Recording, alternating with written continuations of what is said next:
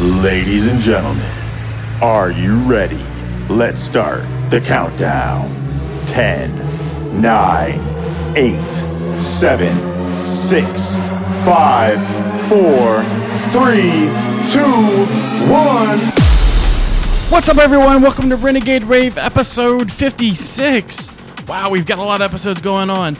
Uh, so, if you haven't followed me on like Instagram, I'm trying to get to a thousand followers by my birthday. So it's like like three months, three five months, five months to get to a thousand followers. I probably could get to like 1500 by then. I, I I totally believe that with your help, right? So go share uh, my Instagram, DJ Renegade, first to use it three, all one word.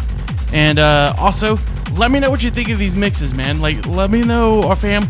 Let me know what you want to hear. Let me know if you're like, hey, I want more of like big room or more of like techno or whatever. You just let me know, and I'll see what I can do about making that uh, your rave, right? So, anyway, so let's continue on with the show. Love you guys, and I will talk to y'all at the end of the show. Let's go.